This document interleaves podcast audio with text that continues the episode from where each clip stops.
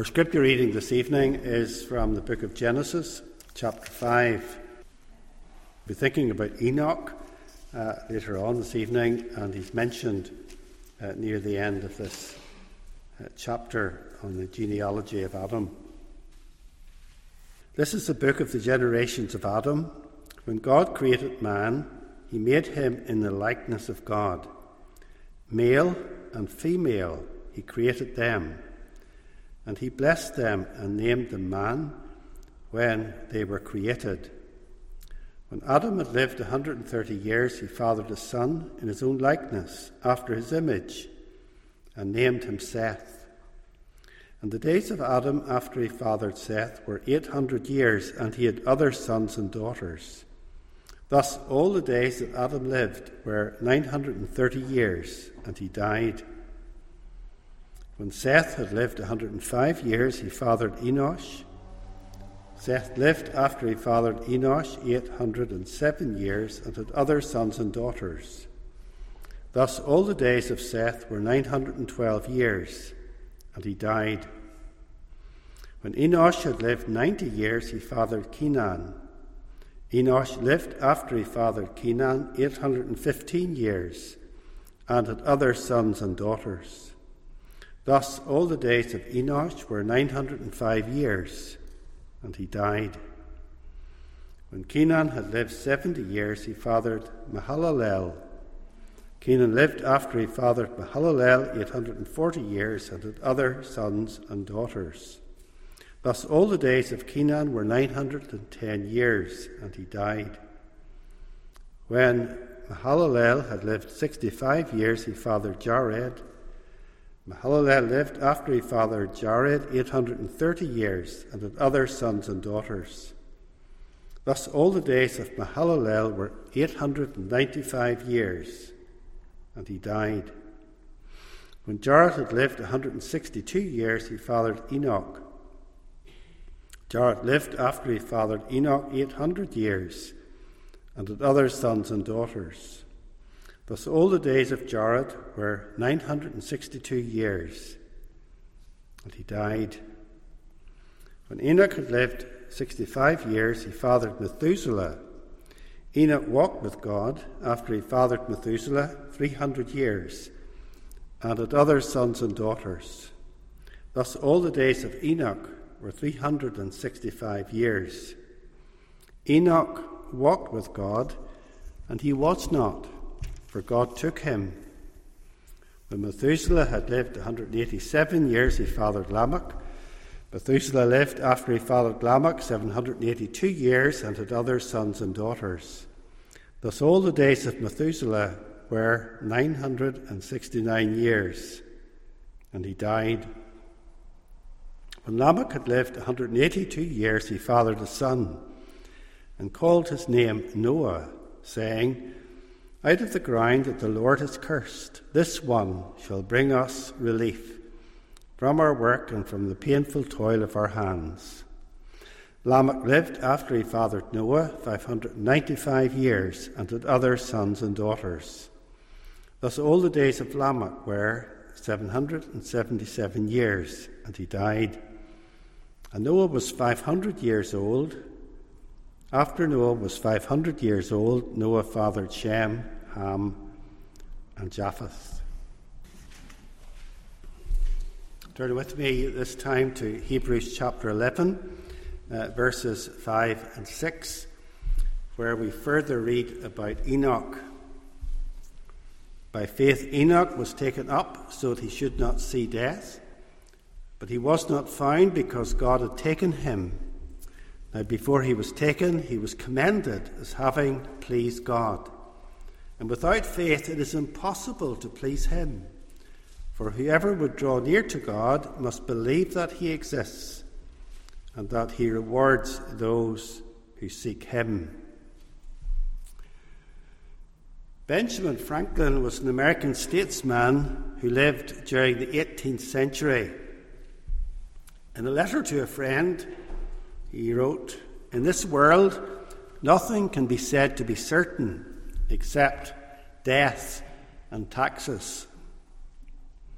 Well, there are exceptions to every rule, And with respect to death, it is inescapable for all, except except for those who are alive when the Lord returns. Believers at that point in time will not experience death. 1 Thessalonians verse uh, chapter 4 verse 17 referring to our Lord's return Paul writes then we are we who are alive who are left will be caught up together with them in the clouds to meet the Lord in the air and so will we always be with the Lord. Apart from that generation of believers there were two other people in the course of human history who did not experience death. One was Elijah, who was taken into heaven directly by a whirlwind. And the other uh, is the character that is before us this evening, this man called Enoch. He first appears in the biblical narrative in that chapter that we read from Genesis, chapter 5, and verses 20 to 24. And in the last three verses, we read about Enoch that he walked with God after he fathered Methuselah 300 years and had other sons and daughters. Thus, all the days of Enoch were 365 years. Enoch walked with God, and he was not, for God took him. Now, it's mentioned in uh, two other parts of Scripture. Uh, in Luke chapter 3, verse 37, he is listed in the genealogy of Jesus Christ. And then in Jude, verses 14 and 15, he is described as a preacher, one who proclaimed that the Lord would come in judgment upon the wicked, as he did in the days of uh, his great grandson Noah. And then there is this passage uh, in Hebrews chapter 11 where Enoch is listed among the great heroes of faith from the Old Testament. And so that's where we begin to think about, first of all, the commencement of Enoch's faith. The commencement of Enoch's faith. Now, with this first heading, I'm making the assumption that Enoch wasn't born believing in God. And that assumption is based on fact. Because after the fall of our first parent Adam, the Shorter Catechism uh, informs us, which I believe is a good summary of Scripture, all mankind descending from him by ordinary generation, and that word ordinary is in there because Jesus Christ is the exception, sinned in him and fell with him in his first transgression. And so that admits of no exception. And the Apostle Paul summed it up uh, when he said, All have sinned and fall short of the glory of God. So that means that Enoch was estranged from God from the moment of his conception. That means that Enoch came into this world a sinner, hostile to God. He was born, uh, in the words of Ezekiel, with a heart of stone that was unresponsive to God a heart that was cold and callous with respect to the lavish provision that God had made in nature, and also uh, a heart that was unresponsive to the lavish provision that God had made in grace, salvation through a promised Messiah, the seed of the woman. But a change had obviously taken place in Enoch's life a change that transformed him into a man who walked with God, a man who pleased God, transformed him into a man of faith that uh, he might be listed in Hebrews chapter 11. So, what brought about the change? Well, initially it was nothing that Enoch did, because the Bible tells that by ourselves we are incapable of bringing about a spiritual change. The Bible informs us that as a consequence of sin entering into the world, we come into this world spiritually dead. And dead things don't do much. In fact, they don't do anything. If we see a dead bird lying on the footpath, uh, we can't expect it to fly because it won't fly. We can't expect it to sing because it won't sing. It is dead. It's unresponsive. So man comes into this world dead, spiritually dead, but what man cannot do, God can. And with reference to the Christians at Colossae, Paul wrote, And you who were dead in your transgressions, God made alive. So we come into this world dead, but it is God who makes the difference. God makes us alive. The very same thing happened to Enoch. At some point in his childhood or youth, God made him alive in a spiritual sense. In New Testament language, it was then that he was born again. It was then that he entered into a relationship with God in heaven. It was then that he knew God as his Father. It was then when his life of faith began. Now, when did that happen in relation to the 365 years, of the time that he spent on earth? Well, we can't be certain. The Genesis account gives us some information, but it is not definitive. Verse 21 of Genesis 5 When Enoch had lived 65 years, he fathered Methuselah. And then it says Enoch walked with God after he fathered Methuselah 300 years and had other sons and daughters. So the verse makes it clear that for 300 years Enoch lived the life of faith, looking to God in heaven to be the Lord his God, and living in harmony with God's revealed will. But prior to his son Methuselah's birth, he may also have walked with God for some years. That is not ruled in, nor can it be ruled out. And we can say that at some point in the earlier part of Enoch's life, by faith, he entered into relationship with God Almighty, sometime in those first 65 years of his life. So, to sum up, Enoch came into this world an enemy of God, spiritually dead, spiritually unresponsive to God, but then God broke into his life and he became alive to God. He became a believer. He entered into relationship with God.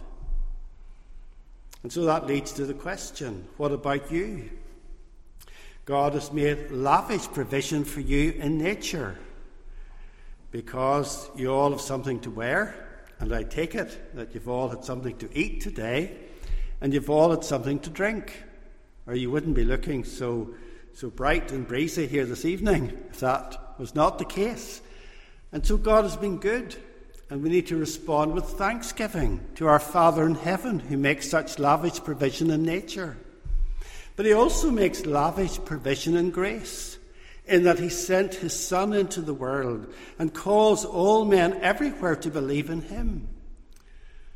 Have you responded to that lavish provision? In accepting Jesus Christ as your Saviour and Lord, recognizing that He is God's gift to a fallen humanity, that through faith in Him we have life, which is life eternal. The Bible tells us that everyone who calls on the name of the Lord will be saved. The commencement of Enoch's faith, then the characteristic of Enoch's faith. We know something about the character of Enoch's faith from the verb used to describe his relationship with God. Enoch is described in Genesis as one who walked with God. He walked with God. This means that he was in a close relationship with God. It's the language of the covenant. Uh, the language of the covenant found, for example, in Revelation 21 7 I will be his God, and he will be my son. Uh, and that's what God was saying about Enoch. I will be his God, and he will be my son. And they walk together in harmony. And that's uh, the relationship of every believer. God will be our Father, and we will be his children. Now, the Greek translation of the Old Testament, which is called the Septuagint, translates the Hebrew verb in Genesis chapter 5 from to walk to to please. And it is this translation, the Greek Septuagint of the Old Testament that the writer to the Hebrews is using. It is the text that he is uh, writing from. And so, as he writes about Enoch at the end of verse 5, he was commended as having pleased God. Now, from this, we can conclude that to walk with God is synonymous with pleasing God. And to please God is to walk in harmony with God. Now, what is it that pleases God? Well, Jesus testified when he was here on earth, John 8 29, and he who sent me is with me. He has not left me alone, for I always do the things that are pleasing to him. So that's the testimony of the Son of God during his days on earth. He always did the things that were pleasing to his Father. And then the Father speaks in response to the life of the Son.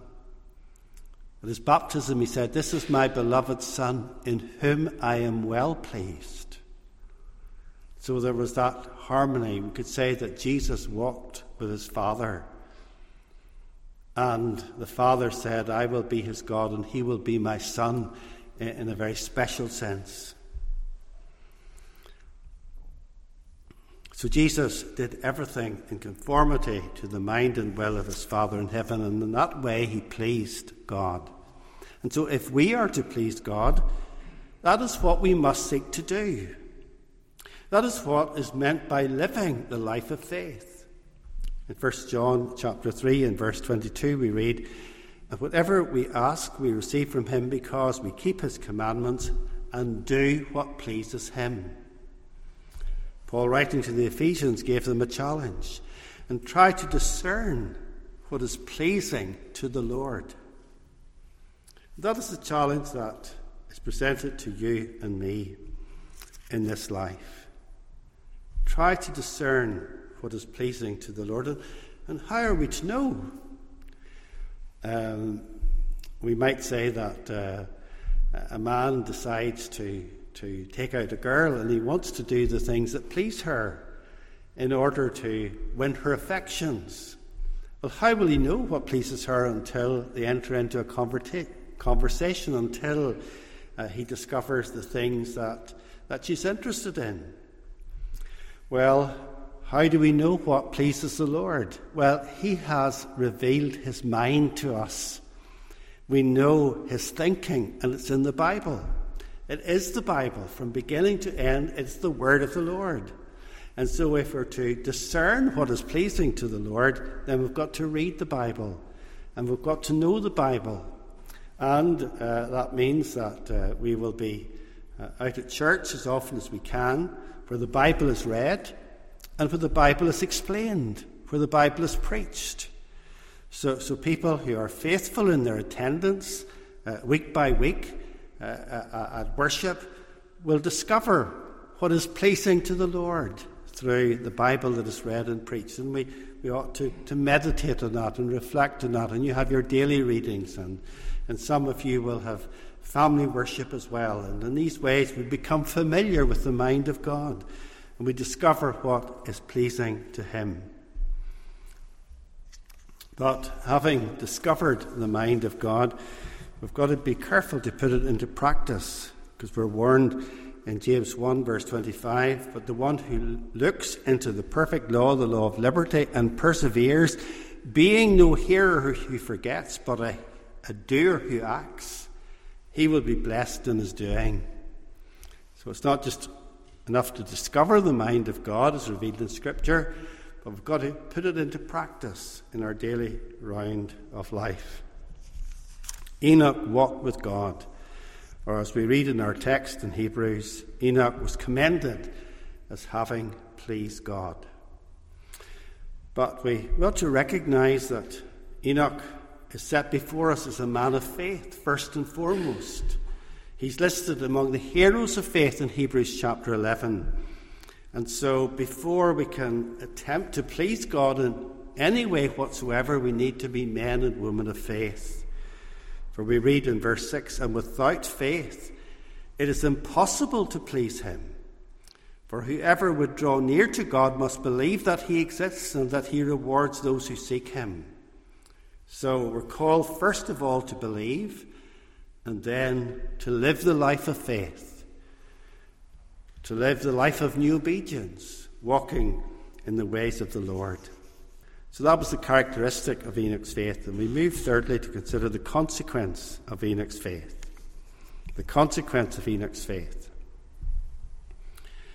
I remember hearing about a woman who was converted through the public reading of Genesis chapter 5. This is a chapter in God's Word that tells us uh, a good deal about Enoch. But this lady's conversion was nothing whatsoever to do with Enoch. Her conversion was to do with a little verse that is repeated eight times a little phrase that is repeated eight times in this chapter. And the little phrase is this After these men who lived hundreds and hundreds of years, it was said, and he died. And he died. And he died. And there she was, struck for the first time in her life by the thoughts of her own mortality. That one day it would be said of her, and she died. And she recognized that she needed to make her peace with God. She needed to repent of her sins and believe in the Lord Jesus Christ, and she did. So we all need to remember that solemn fact that we're not here forever, and that one day it will be said of us, and he died. And she died. Now, death was the experience of those who lived before Enoch and those who lived after him. But that was not the experience of Enoch. Verse 5 again By faith, Enoch was taken up so that he should not see death, and he was not found because God had taken him, taken directly to heaven. That was also the experience of Elijah, as I said, many centuries later read of his departure uh, from this earth in 2 Kings chapter 2 and verse 11. And Elijah went up by a whirlwind to heaven. Now, the normal experience of God's people is summarized in the words of the Shorter Catechism, uh, number 37. The souls of believers are at their death, made perfect in holiness, and do immediately pass into glory their bodies, being still united to Christ, to rest in the grave to the resurrection. So, what was God teaching his people in the days of Enoch and in the days of Noah through their direct transfer from earth to heaven? Well, these incidents clearly remind us that this world is not all that there is, that there is an afterlife. For God's people, their destination is heaven, their eternal dwelling place is the Father's house, which Jesus has gone ahead to prepare for his people. As we read in John 14 uh, and verse 2 In my Father's house are many rooms. If it were not so, I would have told you. I go to prepare a place for you. And if I go to prepare a place for you, I will come again and receive you unto myself, that where I am, there you may be also. So Jesus has gone on ahead, preparing a place for us in glory. So we pass through the gateway of death uh, so that our souls might go directly to heaven, and then at the resurrection, our bodies and souls are, are reunited with uh, uh, all those who believe in the Lord Jesus Christ. Now, we live at a time when very few have faith. Very few believe in God. That is in, in our Western society. Very few trust in the Lord Jesus Christ as their Saviour. I was shocked recently when someone informed me that on the average Lord's Day, only 15% of the population of Northern Ireland attend a place of worship. Now, I know that there are elderly people who cannot attend church as they once did. I know that there are people who are sick and confined to home or hospital. I know that on some Sabbaths there are Christians who are involved in works of necessity and mercy, like doctors and nurses, like firemen and policemen, and a host of other people. But that is only a small percentage of the 85% who don't attend anywhere. And so that shows us that there's a great need for evangelism. There's a great need for reaching out to people, as you do here in Shaftesbury, with the gospel of the Lord Jesus Christ. And coupled with that, we need to be bringing people along uh, to, to hear the gospel, to hear the word of God. As well as that, we need more ministers to be preaching the gospel in plain, simple, persuasive language and applying God's word to the heart and to the conscience. Enoch was such a preacher in his day. Listen to what is said about him in Jude 14 and 15. It was also said, it was, about, it was also about these that Enoch, the seventh from Adam, prophesied, saying, Behold, the Lord came with ten thousands of his holy ones to execute judgment on all and to all, convict all the ungodly of all their deeds of ungodliness that they have committed in such an ungodly way, and of all the harsh things that ungodly sinners have spoken against him.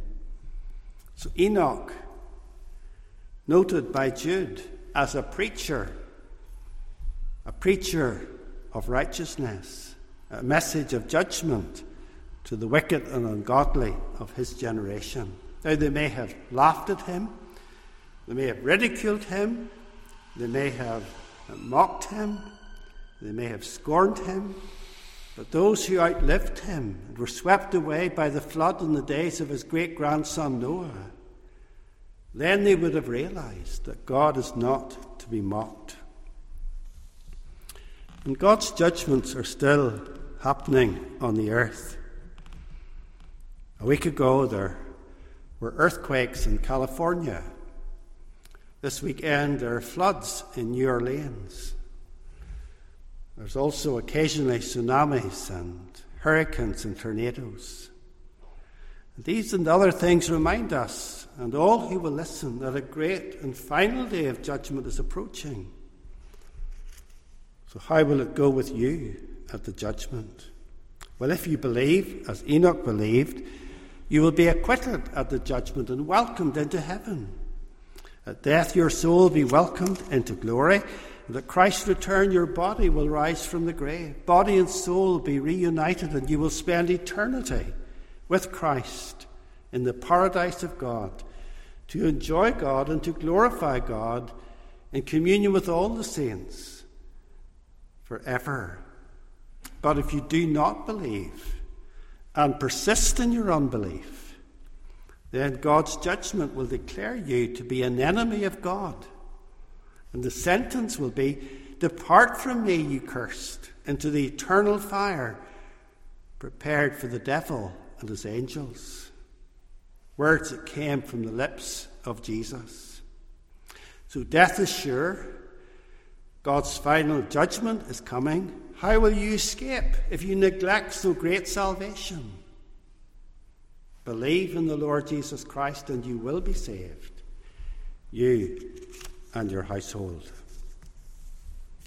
Amen.